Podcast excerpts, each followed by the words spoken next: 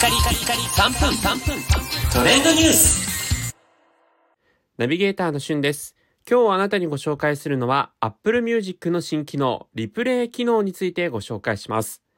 えこちら Apple Music のサブスクリプション登録者に新しい機能としてリプレイという機能が提供が開始されました。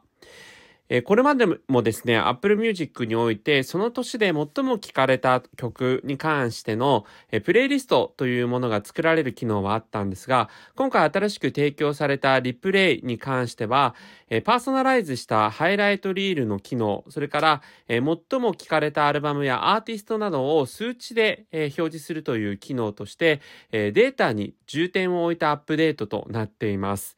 実際方法としては、リプレイのウェブサイトにアクセスをして、Apple ID でサインインをすることで、2022年に最も Apple Music で楽しんだ、えー音楽の分数ですね。と、よく聴いていたジャンル、聴いていた楽曲数、アーティスト数、アルバム数、そしてプレイリスト数と、それぞれのトップ10を確認できる仕様になっています。ハイライトリールにおいてはデータをまとめたカードをめくりながら音楽とともに2022年の音楽体験を振り返られるという機能となっておりまして、えパソコンのブラウザでも、え見ることもできるんですが、まあ、iPhone で見るとね、えー最もかっこいい形の仕上がりになってます。えーということで、私もですね、あの、この Apple Music の、えー実際にこう見つけるっていうね、機能のところから、えこのリプレイの機能が使えるんですが、やってみたところ、えー最もですね、えー聴いていたアーティストは宇多田ヒカル、えーそして最も聴いていたアルバムは藤井風さんの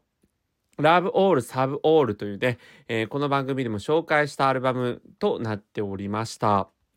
まあ、えーそれからあの、聴いていたね、楽曲においては、 Kep1er の Up というね、えー K-POP ソングが一番聴いていた曲ということで、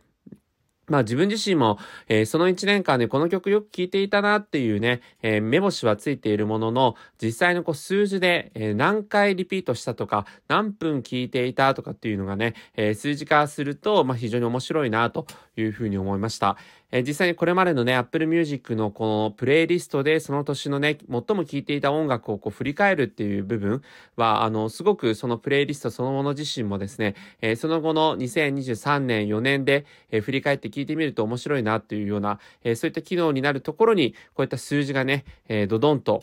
ちゃんとわかるようになったということで、えこのアップデート機能、リプレイ機能ですね、えーぜひ使ってみてください。それではまたお会いしましょう。Have a nice day!